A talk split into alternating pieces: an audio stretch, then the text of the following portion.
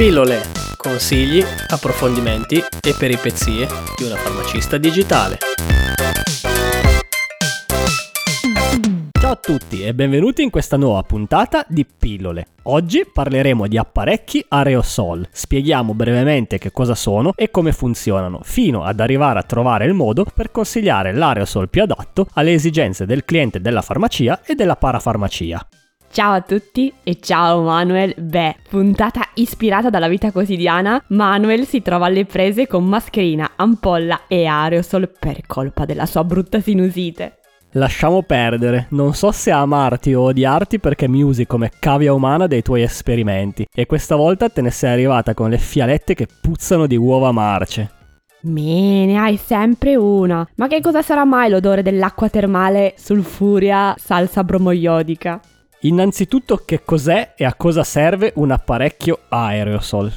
Semplificando al massimo, l'apparecchio aerosol è un dispositivo medico che permette di somministrare farmaci o la semplice acqua fisiologica, acqua di mare sterile allo 0,9%, attraverso l'aerosol terapia, utili in caso di patologie respiratorie. Vengono anche chiamati nebulizzatori. Nell'aerosol terapia i liquidi sono trasformati in aerosol dalle goccioline molto molto fini, in quanto in questo modo il farmaco arriva più facilmente alle vie respiratorie per essere assorbito e svolgere il suo effettivo compito. Per permettere la trasformazione di un liquido in goccioline finissime abbiamo bisogno proprio di questo strumento. Esistono meccanismi diversi per nebulizzare un farmaco ed ecco il motivo perché sentiamo parlare di diverse tipologie di apparecchi. Qui poi si apre un mondo, ad esempio l'aerosol a pistone, l'aerosol a membrana, aerosol a ultrasuoni e aerosol con tecnologia mesh. Ma come funzionano? Queste tipologie che ho appena menzionato hanno meccanismi diversi e pro e contro altrettanto diversi. Adesso ne parliamo un po' alla volta. Gli aerosol più conosciuti sono gli aerosol meccanici o ad aria compressa. Sono arrivati per primi sul mercato, fanno molto bene il loro lavoro perché nebulizzano le particelle in modo molto fine, anche se possono essere rumorosi e lenti. Dal punto di vista fisico si basano sul principio di Bernoulli. Momento super quark. I nebulizzatori a getto d'aria come le bombolette spray si basano sull'equazione di Bernoulli, in cui in una regione di elevata velocità dell'aria esiste una zona di depressione adiacente.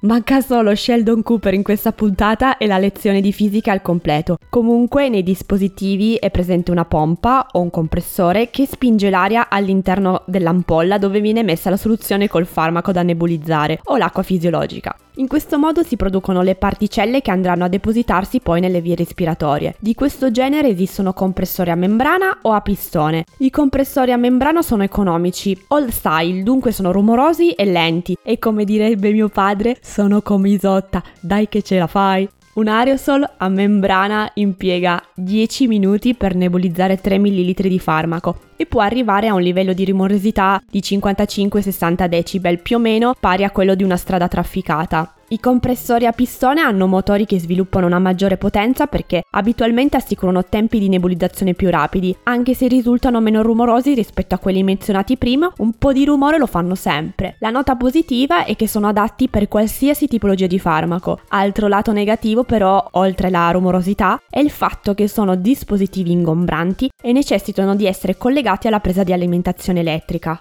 Invece gli altri tipi? Esistono poi nebulizzatori ultrasonici o ultrasuoni, in cui l'energia per la dispersione del liquido deriva dalla vibrazione ad alta frequenza di un cristallo piezoelettrico. Per essere un po' romantici, con lo stesso effetto delle onde del mare quando si infrangono sugli scogli.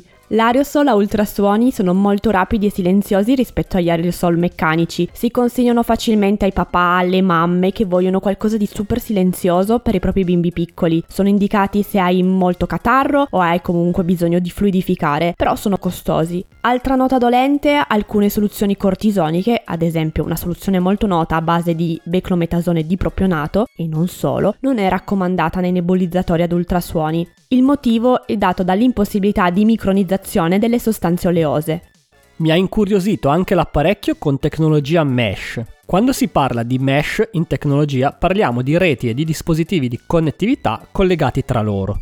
C'entra in parte questo discorso. Quest'anno è arrivato proprio in farmacia un nebulizzatore piccolissimo che si può collegare al proprio smartphone. Si ha la possibilità di alimentarlo con qualsiasi dispositivo USB, quindi smartphone, tablet, power bank e a parte questa chicca, questi dispositivi uniscono i vantaggi degli aerosol a pistone in termini di efficacia della nebulizzazione a quelli degli aerosol a ultrasuoni in termini di silenziosità. I nebulizzatori mesh sfruttano la vibrazione indotta dall'elettricità su cristallo piezoelettrico, l'energia generata spinge la soluzione fisiologica e i farmaci in forma liquida attraverso una sottile membrana, la mesh, con dei microfori, generando poi l'aerosol. In base al tipo di membrana, se passiva o attiva, esisteranno poi tipi di aerosol diversi, però non addentriamoci troppo nei dettagli. Fatto sta che risultano piccoli, maneggevoli, trasportabili facilmente e silenziosi. Sconsigliato però per chi non ama la tecnologia.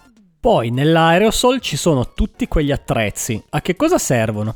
Negli apparecchi aerosol si trovano una sorta di kit universale costituito da una mascherina per adulti, una per bimbi, un boccaglio e una forcella nasale, a seconda della via aerea che si desidera trattare. Ci sono gli strumenti utili per far funzionare l'aerosol, come il connettore, l'ampolla in cui si deve mettere i farmaci, il pisper, che è quel cosino che puntualmente si perde nel lavandino da mettere nell'ampolla, che permette poi l'effettiva nebulizzazione, soprattutto per gli apparecchi a pistone, il tubo e i filtri. Il boccaglio è più indicato per adulti e ha la funzione di indirizzare l'aerosol verso le basse vie respiratorie, la forcella nasale se si vuole far passare l'aerosol direttamente nel naso, è utile in caso di sinusite, raffreddore. La mascherina è adatta invece per i bimbi perché respirano prevalentemente col naso e permette di raccogliere l'aerosol sia dal naso che dalla bocca. Alcune mascherine sono studiate in modo tale che in un verso vanno bene per gli adulti e nell'altro verso vanno bene per i bimbi.